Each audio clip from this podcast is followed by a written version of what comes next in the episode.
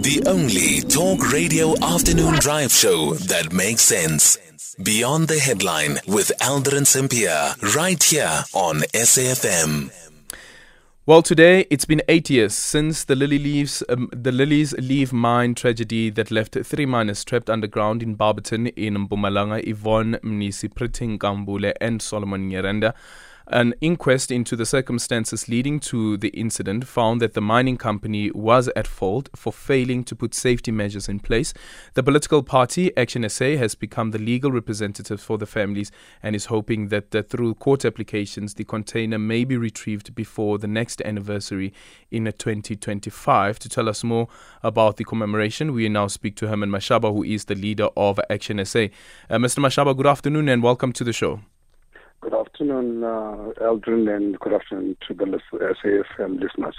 I, I, was saying to the team um, earlier on, and I was saying to Bridget as well, that one of the fascinating things about the story of um, the three colleagues is how we know their names because the newsrooms have taken, I think it's a deliberate decision to name the three people who have died. And in each news report that you that you hear or you read, you hear the name Yvonne Mnisi, Pretty Nkambule, Solomon Nyirenda, and that is in the bulletin whenever we speak about the Lily's Leaf mine. What what do you think about that particular decision that has been taken by newsrooms. I don't know if there was a gathering somewhere where they said that this is what we're going to do, um, but for me, it's something that I say this kudos uh, to the newsrooms for doing that because it also avoids the the risk of erasure. Absolutely not. I think, uh, without any doubt, uh, Ed, uh, that's already what the family has appreciated with the media support. Uh, ever since uh, they uh, decided to camp um, on site about what just over five years ago. You remember, um, just to to really uh, bring up to speed with what our government and the mine owners did uh, immediately after the collapse of the miners. Few year, few months later, remember we were told that that container cannot be retrieved, and um, and and the family kept uh, completely kept in the dark until such time that they decided uh, to go and retrieve that container themselves with, with, some of the former miners. And when they went on site uh, to go and retrieve, and the reason what informed them to also go and retrieve is because there was illegal mining happening. And as far as they're concerned, people who were mining there were mining with the mandate of the mine owners uh, because uh, uh, I mean it, it is really an open secret. So they decided if mine owners are uh, are prepared to let the people go and uh, mine while they, their, their business is under business rescue, we are going to retrieve that container ourselves because we know where it is. And unfortunately, they were denied uh, access to the mine, including actually getting a court order not to be uh, the kilometer um, near the, the, the, mine itself. So they decided to camp just about a meter, I mean, uh, a kilometer away from the mine. And obviously, then everyone was not really interested until uh, in February 2020 they got, hold of me and I went uh, over and uh, I became embarrassed as a South African what I was told and I promised the family as long as I'm alive that container is going to be retrieved and this matter is going to remain um, in the news in South Africa every day until such time that South Africa can uh, uh, can actually open their, their their hearts and minds because for South Africans to be numbered to such a serious matter, we are also complicit.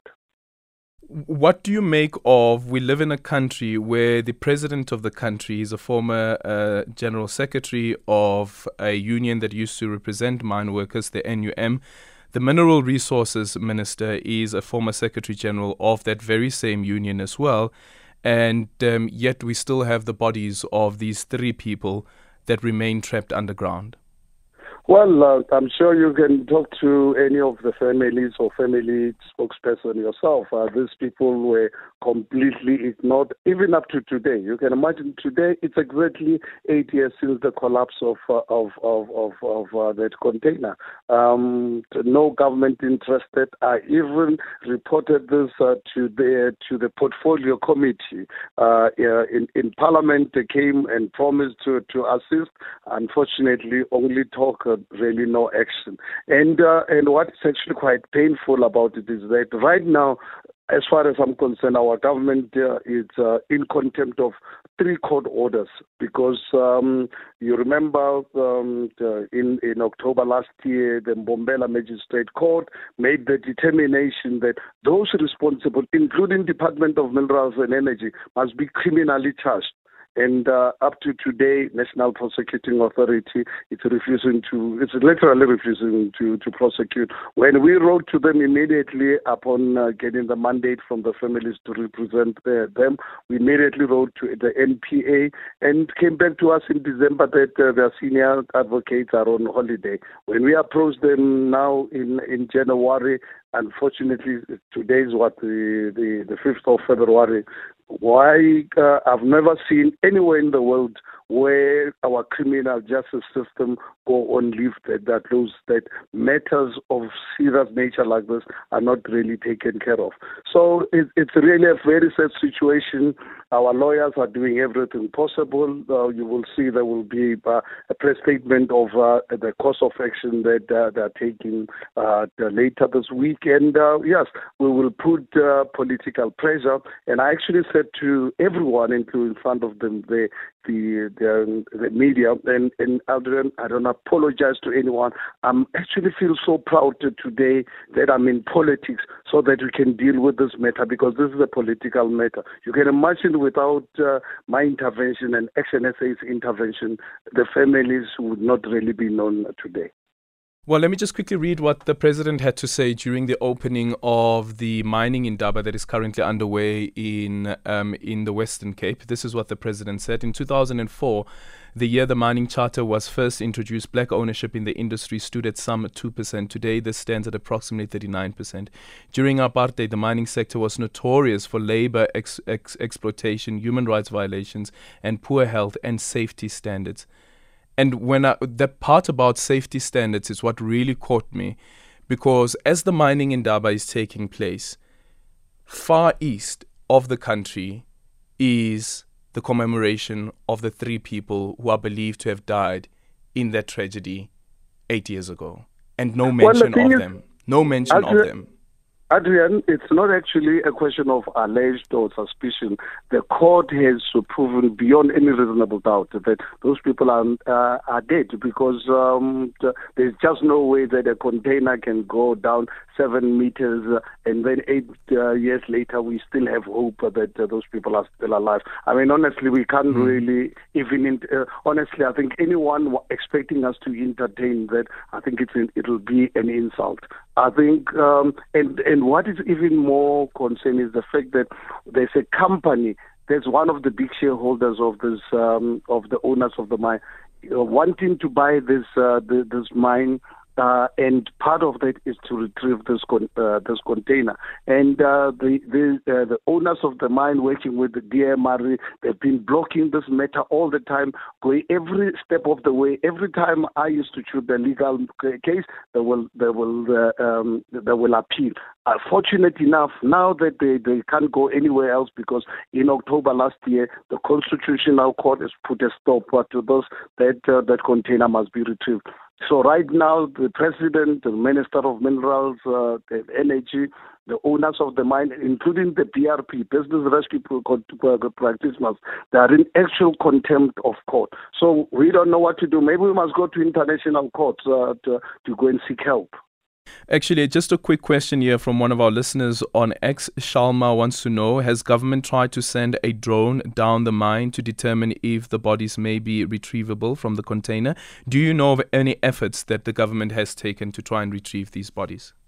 The our government, uh, Aldrin, a few months after the collapse of that container, uh, were in uh, in complicit with mine, mine management, said to us said to the families and us South Africans that that container cannot really be retrieved. And when I when I took over this matter with with the legal team, the first question I wanted the legal team to ask uh, the, the department to really give us the scientific basis of uh, what informed that decision that that container cannot be retrieved. It had to cause me to uh, actually go to court uh, to uh, compel them to uh, to give us the documentation. Unfortunately, they, they had no scientific basis. They had no papers. Why didn't they tell us all along that it was a decision? I don't know, probably taken at some shebeen in uh, in Second World that that container cannot be retrieved. There was no scientific basis whatsoever. But there's a company that wants to buy that mine, and they are confirming to the business rescue practitioners to uh, to uh, to the courts that that uh, they will retrieve that container. Thank you. For so that reason, there's that uh, there's finding by the judge, uh, the, the magistrate, that uh, that people must be criminally charged for, for, for this negligence. Thank you so much for your time. That is Herman Mashaba, who is the leader of Action SA.